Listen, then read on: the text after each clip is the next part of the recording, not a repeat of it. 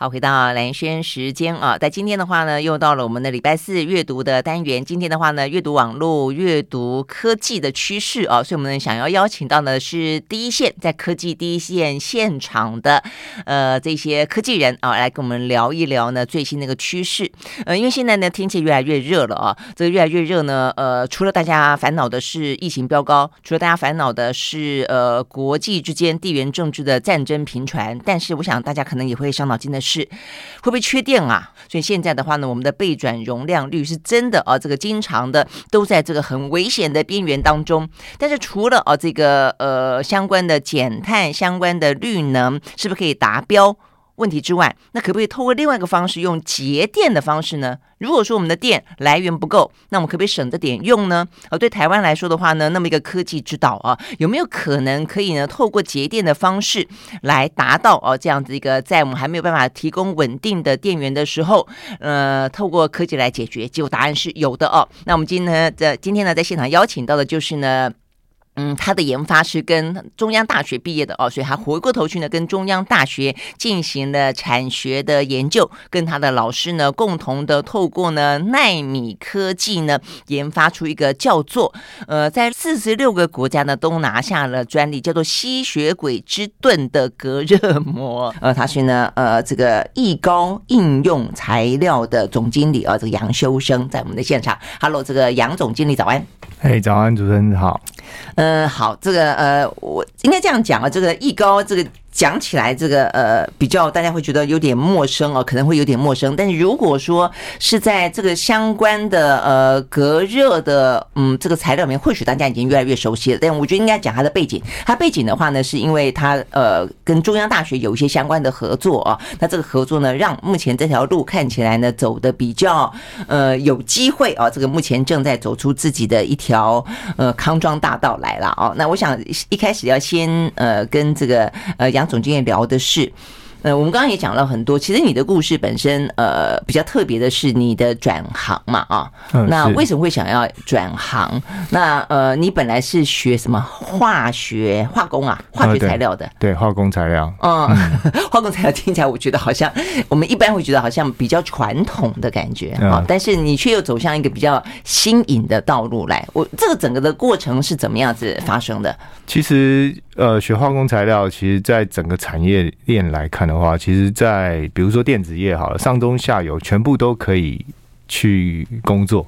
嗯，因为不像我以前去电子业工作的时候，我就觉得，哎，我念化工来念电子好像差很多。对啊，其实这样讲也是啊。那为什么你电化工你会去做电子业啊？其实像我们很多同业都是都是这样的背景的，就是因为像我举个例子，半导体它其实也是一个材料，它你你要。要推进这个技术，都要靠材料去推进，所以其实材料。对任何的新科技来说都是很重要，这是它基很基础的一个基础对不对啊？对对对，基础。所以很多，比如说台大化工啊、中央化工的，啊，都是在台积电啊这些科技厂里面扮演很重要的角色，这样子。嗯嗯嗯，OK 好。所以那所以你进到电子业之后，那你做的事情也还是属于那种材料的研发吗？呃，对对。所以我要推荐一个呃新的半导体技术，就是有点像那个导电高分子这样的一个技术，嗯，然后应用在这种电子零件上面。嗯，那时候我在推推展这个技术的时候，好像日本才呃上刚上市没多久，嗯，然后我们就开始研究这个产品，花了四年时间就让这个产品商品化。嗯，对，那是我第一个第一第一次创业，第一次创业，OK，好的，然后嗯，然后我们我在实验室用冰箱做实验，把东西做出来，一直到量产线这样子，其实那个是很好的一个经验的。OK，OK，OK，那为什么会让你觉得说你不想留在这样子的一个呃行业里面？因为显然的你在里头也还是可以有不断的一些呃创意跟研发出来啊。呃，没错，但是呃在那个过程，其实我的感受是这样，就是。说我一开始觉得自己，呃，觉得自己很有本领嘛，所以我们就想说，哎，我到一个产业，然后去磨练经验，然后历练整个过程。后来到一个一个转捩点是这样，就是说我们那个产品那个产业遇到一个瓶颈。当我发展的产品从呃呃主机板，呃，应该说从呃座上型电脑或跟这个 notebook。这个这个时代转换成手机的时候，我刚好是那个设计者，我把这个产品设计在 iPhone 第一代的充电器里面去。但是我这个动作做了以后，把一台电脑可能用了八十个元组件，转换成剩下一颗。一个元组件，那个整个量体的变变化变得很很大，所以，但是我又看到趋势，手机会取代电脑，对这个过程，我我就觉得说啊，那电子业的电子零组件可能要大逃杀了。哦，那你可能从，所以你是说你自己的研发断了自己的生路？没错，是是是是。然后我就觉得说，哎，这个过程，哎，我发现说所有的量体。大概会少了九成，一个主机板电脑可能会用到两千多个零件，换到手机只剩下两百多个，那你是不是有九成的电子业的人会供应链会会会会量会减少？对对对，但是呃量的减少对你的研发工作来说，因为如果你是属于动手的人，可能会有一些影响，但如果你是研发者的话，其实。值不是比较重要吗？我你可以再研发啊！嗯、啊，当然当然，所以是不是？所以所以整个过程就是它是变化很快的。后来我就就是因为 Apple 上来，我们整个公司也就是跟 Apple 上来了嘛。嗯，所以就是营业额什么都上来。那我觉得这样，我为为了这个产品，就是世界各地这样去推广。我觉得我我该历练的东西都历练过了。然后我觉得电子业的生态它周期很快，我可能开发一个产品要十年。但是我可能上产品上市到下市只要十一年半 就结束了。啊，真的啊，对，所以就这么残残酷哈，对，那个感觉是很疲倦的，所以会觉得说，而且我比如说我现在推出这一代的产品可能是一百块好了，嗯，那下一代的产品比这个代呃性能高百分之二十，但是价格便宜百分之二十。所以你这个说法，其实听在消费者的耳中，其实应该会觉得很幸福啦。对对，就是说你的科技越来越高端，但是相对来说，你要取得它的费用越来越低。但是听在产业界来说的话，就是很心酸，是这个。没有，其实从开发者的角度会觉得，哦，我们产我们的产值跟那个价值好像没有体现出来。但是对老板来说，可能是他。我本来是可能卖一万个，但是因为这样子，我变卖一百万个，嗯、所以他他的量来冲，对对对对，所以他整的思思维不一样，但我们都能理解啦。但是，欸、对你来说，我觉得这也是永远是台湾呃的电子业在电子业里面这个产业里面扮演角色的一个悲歌，不是吗？就是我们永远就是赚那个毛利非常薄的那一块啊，都要靠量去冲。嗯，那但是你你拥有的这一些呃你的研发的能力，事实上应该是属于那种。坦坦白讲，它的价值，嗯，价格都应该是更高的才对啊。对啊，以前我们老师都说，我们念化工的，就是把那个泥土变成黄金。哦，这样听起来，对你们老师不是很会鼓，很会鼓励人。呃，是。那当时我其实有有受到一个很大的影响，是说，因为有一个朋友跟我说，哎、欸，你这做电子业，拜托你们不要再制造垃圾了。我说，这为什么这么说？嗯嗯。那他说，其实你因为。电子产品的周期很短嘛，所以它很快就回到就是回收的供应链里面去。然后，但是呃，比如说做其他的产品，可能它是呃那个产品的寿命比较长，嗯，那我们就不断的质量很多、很量很大的产品，虽然东西很小，嗯，那但是就感觉量垃圾量会变大。你这样讲，其实我也有注意过，就是说像手机啦、笔电啦、跟电脑啦，就是它所谓的回收，回收之后它可被再运用的。这些比例到底有多高？就它真正成为垃圾，还是垃圾可以变黄金？呃，其实现在回收整呃整整场回收这件事情，其实做得很好。嗯，那几乎都可以八九成都可以再运用，再运用，是不是？只是说它回收也会增加成本嘛，然后它再回回到那个供应链的时候，它会产生一些废弃物。嗯，但是多多多少少的哦。所以当你朋友这样跟你说的时候，你觉得？就是周期这么快，生命周期这么快的产品本身，你觉得事实上是有一点点，在我们这个讲到永续的发展当中，是有一点点道德压力的，就是了。对，其实其实其实是有一点点的，所以然后我就觉得说，哎，是时候我该离开了。嗯嗯，去去闯闯一个新的天空这样子。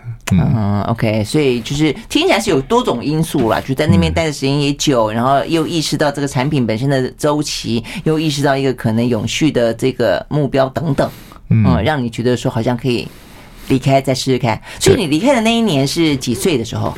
你在那时候电子业待了多久？三十六七岁吧，我待了十十将近快十二年。十二年，OK，十二、嗯、年其实也差不多，也没有到太久。我觉得，就你要去走过一轮的感觉也差不多。嗯、对我就是第一份工作，就是我。啊，就是电子业。对对对对对。OK，好，在所以你那时候就决定说你想要出来创业，然后呢，那个时候就已经锁定一个比较永续的观念嘛。因为现在呢，我会注意到这个呃杨总他们的。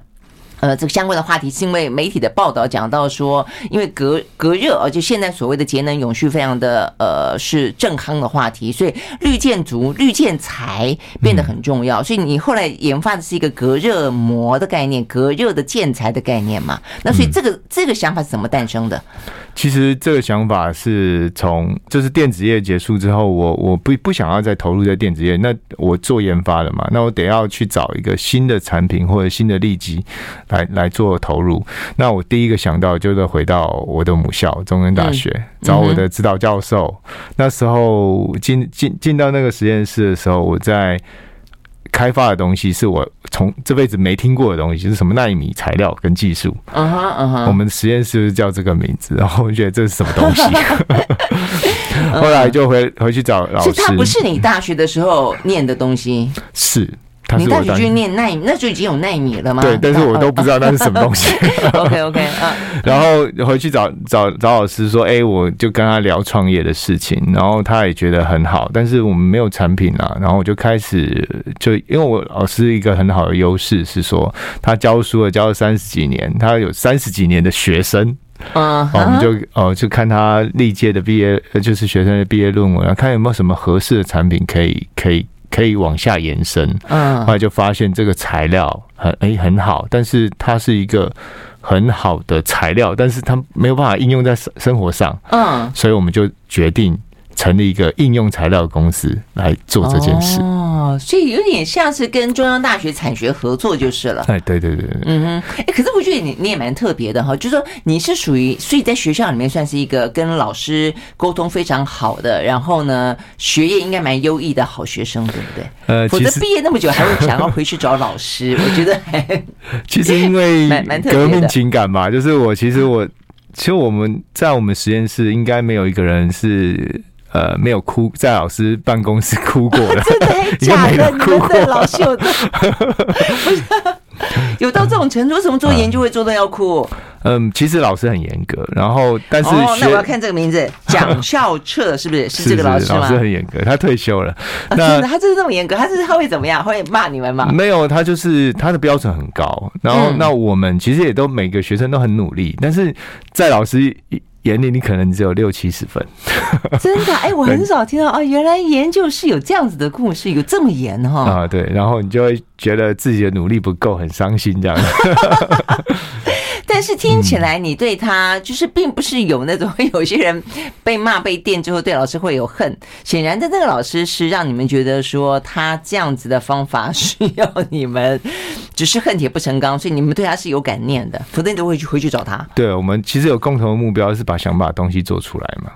对啊，就这样，是这样。哎，我你这样讲着讲着，我突然之间觉得你的名字有道理，因为我一开始呢就问这个杨总说，杨修身啊，他那个修呢不是那个修身齐家平天下的修身哦，是生是生育的生，修是素修的修，所以素修就是送老师肉干嘛，啊，对。哎，所以你跟老师的的关系还蛮好的，你这有点像送肉干给老师的感觉，所以你维持了一个非常好的师生关系。好，我们休息。再回来呢？那这个杨修身总经理啊，他决定从电子业离开之后，哦，要回到他自己的本本本业啊，这个化工材料里面去寻找灵感。所以呢，寻找之后啊，怎么样子从纳米的隔热，对不对？应用的材料开始去发展出另外一个呢，适合现在的一个永续发展的绿建筑的绿建材。我们休息，马上回来。I like 好，回到蓝轩时间，就是和现场邀请到的这个易高应用材料的总经理哦，这个杨修生来聊天啊。我们刚刚讲到这个杨修生的修是速修的修哦，所以他就带着速修去见老师。你有带速修吗？我带速修就是圆老师创业的梦。你哦，你们老师有个创业梦？因为其实，在他那个年代，其实老师有很多很多的同学，因为那时候就是他们算高知识分子嘛，所以他的同学几乎都到书念的不好的，都到各行各业当老板。所以书念的太好的，就只能够在学校里面教书，真的。所以他很多同学都是就是市场上的就是那种产业的大佬，所以他就觉得自己嗯，即使没有比他们不优秀，应该要来创业一下。嗯，真的。欸、你这样讲，我发现有一些是这样子，就是说他们好像这就是人生路的选择啦，对不对？嗯、所以当初一个选择，你可能哎觉得。想要呃，你可能研究的很好，所以你就变成反而是在学术的领域里面，但是总是会想要施展一下抱负，对不对？去验证自己的想法是不是真的可以去，不管是造福人人类，还是说做出你想要做的东西。是啊，所以我们老师那时候就是，就这个材料，他是丢在桌上说这个东西非常节能，非常好。我就直接跟老师说，这个东西很节能很好，我知道，但是它不能用，所以我们要把它想办法用到生活上。嗯。嗯嗯，OK，好，所以呢，你等于是去找老师，老师说这个东西好，然后然后你们就决定共同合作就是了。嗯，对，就是把这个材料让它能够商品化到市场上，能够被看见。哎、哦，那我也很好奇，你说老师的这个产品就就是说奈叫奈奈米什么？纳米材纳米，其实我们的实验室是纳米材料技术，纳米材料技术，但是这个东西在全世界来说。算是很先进吗？哦，在那个我们在两千年的时候嘛，所以是很先进的。现在比如说大家都耳熟能详的，就是五纳米制程啊。对对对，好像大家觉得到处都在讲纳米，不是吗？那半导体的这些技术应用，其实都是应用这个这个技术的。因为我们材料纳米化之后，它会改变它本来的性质，它会变得非常非常独特。所以你意思说，这个纳米材料可以用在很多很多的领域？对，那用在电子业其实也一样，没错？所以可以用在生活中的各行各业，它可以改变呃产品的性质啊，会让它更优异，更什么？更优异呃，更优异。OK，对对对，好，那那那你怎么会想到把它用在隔热这件事情？呃，其实有一次我就是那时候离开电子业就去度假，跟我老婆去度假，就去了巴厘岛。嗯，那我们就租了一个很很浪漫的一个小屋，小屋，那全部都是用玻璃打造的。然后在海边，那真的很浪漫。在海边，然后我老婆说：“哎，晚上可以看星星啊。”对对对对。然后我们白天其实外面很热，巴厘岛其实在外面很热，我们就回想回回饭店，那个空调怎么吹都不会冷。本来想要回去房间里面躲太阳，就没想到一样热。对，一样热。后来我就想说，这个东西其实它很浪漫，但是它它它要实际一点，就是它要解决热的问题的话，它就会变得很实际。对哦，是真的这样，所以那时候你就觉得说，哦，哎，所以那个时候你回去找老师了吗？呃，就已经找老师了。所以你那时候脑袋里面就有这个纳米材料，好像可以应用在玻璃上面的概念。嗯、对对对，我然后所以我们就第一个商品就想要把它应用在玻璃上面，这样。哦，是这样子哦，所以真的是很多的科技始终来自于人性以及生活，嗯、我觉得是这个样子。所以我们的 slogan 是说，呃，U Plus Life Plus，就是改变你的生活，让你生活加分啊。OK，U U Plus 是什么？是你们的产品的名称？呃，就是我们的品牌哦，品牌。OK，所以益高只是你们公司公司的名字叫艺高就是了。是是，这艺高是艺高人胆大吗？呃，当初取的时候，这这是一点小故事，因为我们在我在念研究所的时候，那时候跟老师写了一个专利，那个专利的产品名称叫做呃氧化锆，它的英文名字叫 ZICO。所以就.我们就讲，啊，我们是这样结缘的，oh, 我们就取了一个艺高这个名字。哦，这样子哈，OK。不过他的艺，我开玩笑讲，艺高它不是那个艺高人胆大的艺啦，它是亿万的亿，所以听起来你们也很有雄心壮志就是了，想要破亿。是是是。OK，好，那所以那你你等到你想要把这个呃纳米材料应用在隔热的玻璃上面这件事情上面，有任何困难吗？啊，当然非常困难，因为它本来不透明，它黑黑麻麻的，就是一一块石头。那你要把它，它很好的隔热性能，但是你说它是指什么东西？是黑黑吗？就是这个材料，这个材料它本身可以吸收很多的太阳能，呃呃红外线的这个功能，但是它是不透明的，它是有颜色的。嗯哼。然后，那你如何？这是被合成出来的吗？对，合成出来的。哦，合成出来。然后，那这样的东西。它怎么用在生活，而且是要用在透明的玻璃上面，这是就很困难。所以我们把它变得很小，让眼睛看不到。看不到的时候，所以才叫做纳米，是不是这个意思？哦，眼睛看不到之后，它就可以涂在玻璃上，或者是用别的方法弄在玻璃上，那它就可以保持很好的透明度，但是又把热给阻断。纳米是一个技术，就是说我怎么样把一个杯子纳米化变成很小，对，或或者是把一块蛋糕纳米化变成很小，对，所以你等于是把一个材料纳米化，所以那个材料本身。因为我们需要需要透明嘛，所以我们把原本会吸收红外线的材料，把它变得很小。所以你是说你去找了一个隔热的材料，然后把它给纳米化？嗯、对，没错。哦，这样子，OK。那是隔热材料一定是黑漆麻乌吗？没有比较？呃，它有各式各样的，但是事实上就是大部分都不会是透明的。哦，嗯、所以对你们来说，你们最厉害的算专利吗？还是你们的研发的成果就是让它透明化？是这个意思？啊，对，没错。哦，这样子，所以我们看到很多的什么隔热纸贴在什么呃车子上，那些都是不透明的，是这个意思吗？呃，很多的隔热纸贴在车子上都是透明的，但是它比如说太阳光打下来的时候，就是你这些有功能的产品它就会显现出来嘛。嗯，但是如果你的纳米化技术不够好的话，它还是会被肉眼看到。那如果你的纳米技术像比如说十纳米制程到五纳米制程，嗯，它更小了嘛，所以它眼睛就更不容易发现它。所以我们的我们的纳米技术比一般行业其他的品牌来的好，可以做到眼睛肉眼完全看不到这样子。欸，那我怎么有印象？很多车子的隔热的不都是黑黑的吗？他是故意的吗？还是他是故意的？所以他是故意的，他就是希望说外面的人看不到你。好，所以听起来的话呢，也就是因为这样的一个让呃隔热的呃建材可以透明化这件事情，呃，让这个杨总他们的公司呢啊得到了非常多的一些嗯算是标案吧，啊跟更多的生意啊，这个生意目前我看到这个相关的报道，呃，可以呃连我们的中我们的中桃园机场对不对？桃园机场。还包括，就想要那种大片玻璃的，就是了，非常大片的玻璃。然后，嗯，不只是因为呃桃园机场啊，这个做的很不错，现在连樟宜机场你们都跟着去标啊，所以呢，呃，竞争对手的话呢，包括甚至像大家非常熟悉的国际的大厂牌 3M 啊，那我想这个事实上，呃。很不简单的一件事情啊，就是当你想拥有浪漫的玻璃屋的时候，你同时可以达到呢，呃，这个非常实际的，呃，隔热防晒，而且还可以永续啊，这个发展的这样的一个呃多赢的啊这样的一个目标。所以呃，接下来的应用啊是怎么做到的？我们休息再马马上回来继续聊。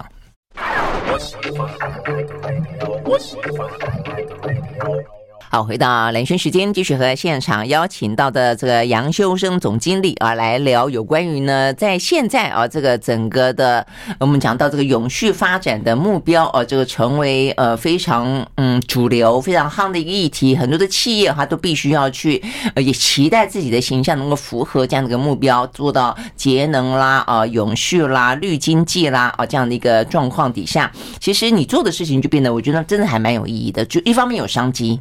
这方面其实还蛮有意义的啊、哦。那但是呃，你说你到目前为止，你们公司成立到现在九年多，那这个应用，当你找到了这个隔热，然后的话呢，发现可以让它透明化，但怎么样子让就是现应用到这些建材里面？你是用去推销吗？而且它的单价高吗？然后目前市场上面都没有类似的竞争品牌吗？呃，其实市场上有很多的品牌，嗯，但是都是国际性的大厂，比如说呃水 M 啊，或者是说这种。呃，日本的 AGC 就是那种国际性的品牌。嗯，那这些大厂它拥有很多的资源嘛，所以去在设计市呃市场结构上面就是会比比较有优势。嗯，但是。呃，对，对于我们来说，哦，我们要进入这个市场，它它就不是用销价竞争就可以有有帮助的，反而是要你产品要有优势。那所以我们我举个例子，我们一开始其实在东南亚先发机回来的，就是我们的产品呃，推推广到东南亚，对，要普吉岛跟巴厘岛嘛，就是你当初的那一个玻璃屋嘛。其实是马来西亚，而 是马来西亚，对他们 就是很热很热的地方，就是了。对对对，他们实际在应用的时候，我的客人是把这个产品应用在节电，然后帮他省多少电。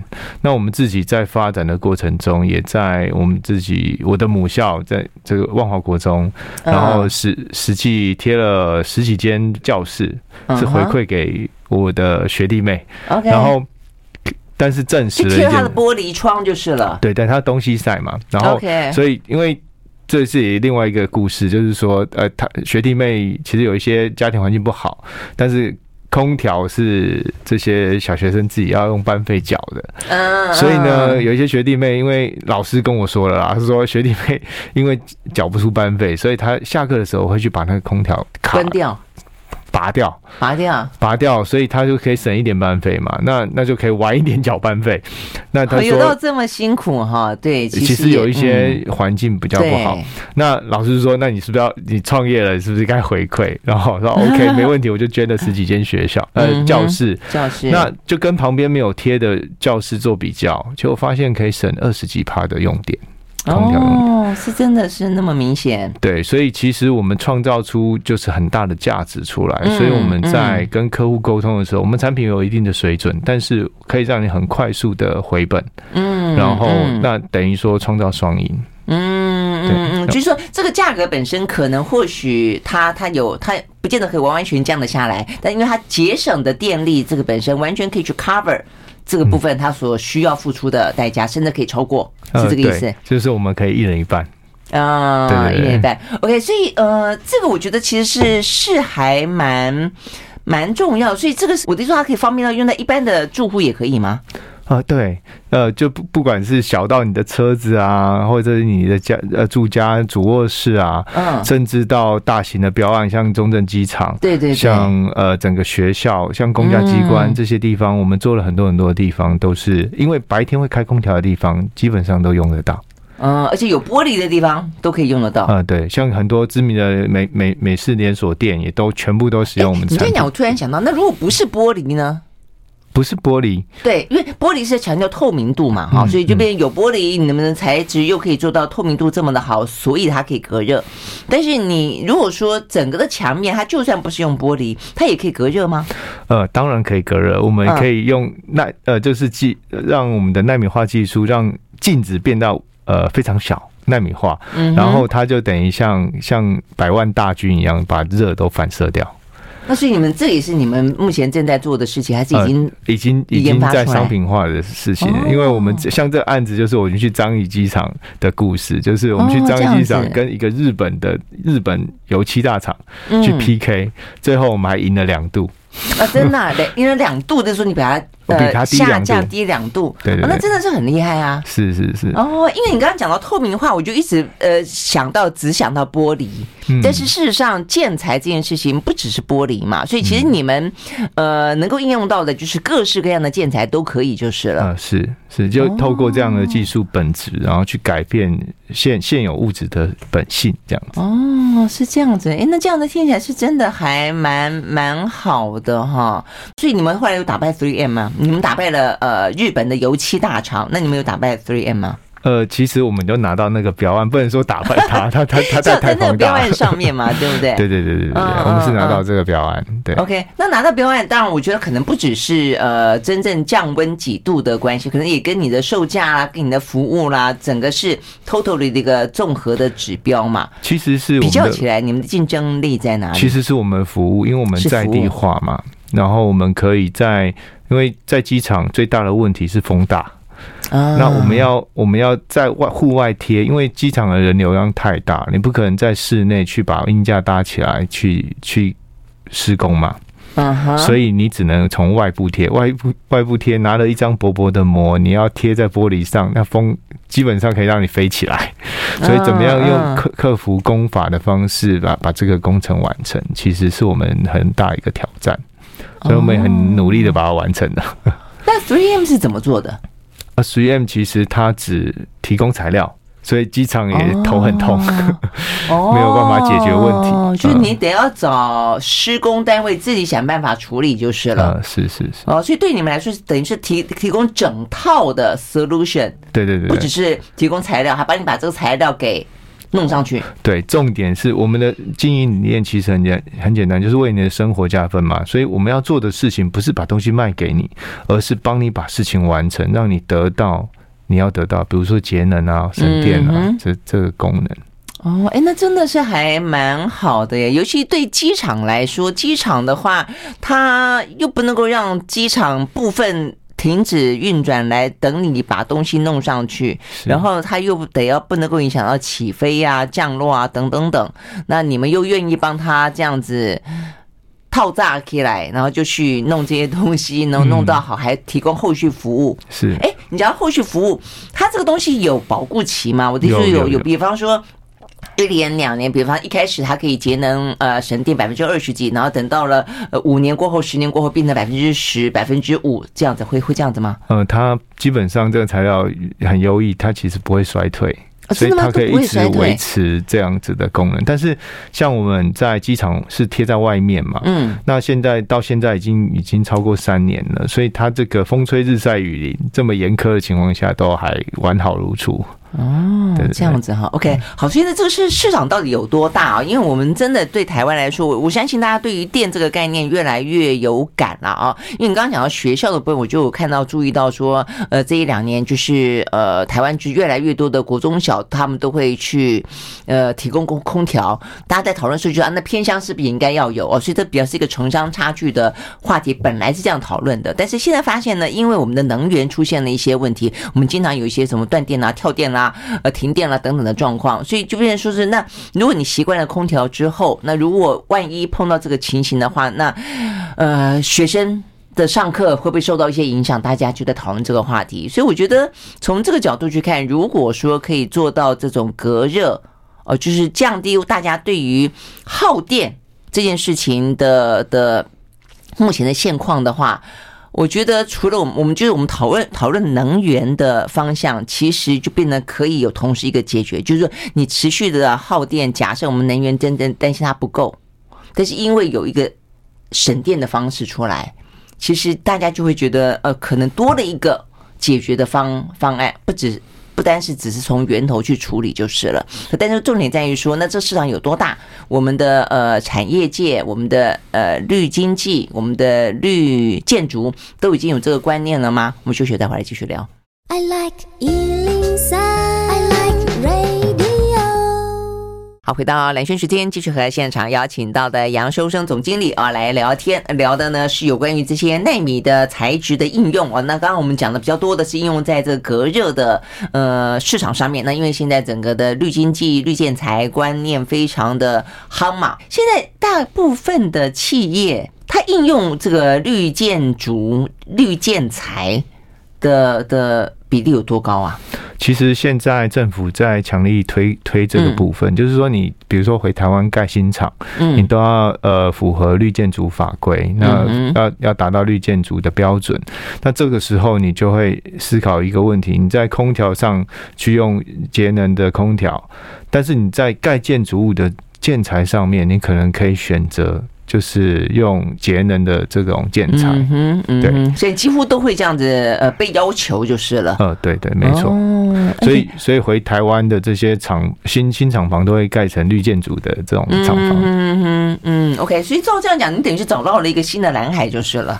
呃，也是啊，对啊，是嘛，对不对？听起来是这样子啊，嗯，而且事实上我们刚刚讲的，可能不只是玻璃，呃，可能不只是呃，就不透不透明的这些材质。呃，脸部透明的也可以用。那另外的话呢，还有膜，对不对？我后来看到有一个相关报道，讲到你们有一个叫做呃吸血鬼之盾，这个名字取的是还蛮可爱的啦。贴上这个膜之后，吸血鬼也不怕太阳，它可以在白天出来，是这个意思吗？是是是。那我们就酷手那个，就一个吸血鬼情侣嘛，就是暮光之城，然后开着车去、uh. 去外面就是游玩的时候，白天也可以出没这样子。哦，所以它做的效果是这么好，就是了。对，对，对，我们主角紫外线的比例是百分之百。嗯嗯，百分之百。对对对。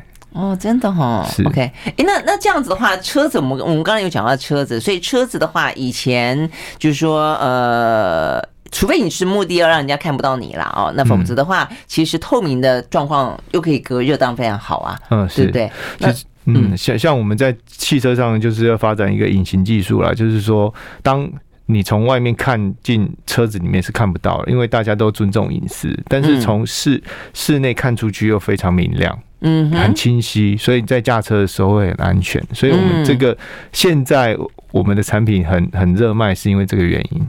我们做的这个从外面从里面从外面往里面看是黑色。哎，对。哦，那就很像那个警，哎，不是警察局的那种，不是哈？警察局的是看起来透明，但是一面看起来像镜子，一面看起来是可以穿透的。是是是。哦，那你那不是，你是外面看起来是黑色，里面看进去是透明。是是是。哦，哎，所以这些部分的话呢，都是纳米可以应用的哈。所以你们这个纳米应用范围其实蛮大的哎。除了我们刚刚讲到这个绿建材之外。因为我后来看到一个报道，还讲到说，你们纳米可以用在一些目前抗菌的材质上面。嗯，对。你们的发展性听起来，就你你未来的方向听起来，你觉得可以被纳米应用的还有哪些？呃，举个例子好了，就是自清洁好了，就是举个例子，就是说我我希望这个这个表面它一直很干净，那我就做一个涂层，或者是做把这个功能做在这个表面上，让这个表面有像莲花一样的感觉，出污泥而不染。它可以抗菌，不会被任何的病菌污染。哦，不一定是抗菌，它可以不要沾到不脏不脏，对，不脏，对，这很好。这个对于 家政妇来说，对，其实这这类的应用可以用到很多的地方。真的吗？是是是，就永远是透亮如新，是这个意思？应该说它可以比较容易清洁。就是比较容易不不容易脏，第一个延长使用寿命嘛，再来就是你清洁比较好，容易清洁，完全不脏就是不太科学。就是 OK 好，就是尽可能不脏，那脏了以后容易清清除。所以你一说是指玻璃，不是只有玻璃，就任何的材质。对对对，其实可以慢，就是这这类的应用可以很很广。嗯，哎，这个这个听起来我觉得很棒哎。家里面，那它是用涂，你你的研发是用涂的，还是用喷的，还是用粘的？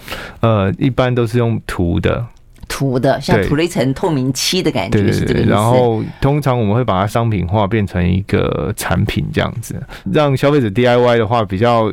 难控制，所以我们希望把事情做好嘛，所以就是可能会用推出商品的方式来做这样，对对对。所以你就变成可以跟各行各业的比较是上游的端去做合作。对对对。哦，是这样子哈。哎，你这样讲真的好多，对对，需要去清理啊，整讲讲究整洁啦，希望它看起来是卫生的啦，这些都很都很方便的哈。嗯，是是。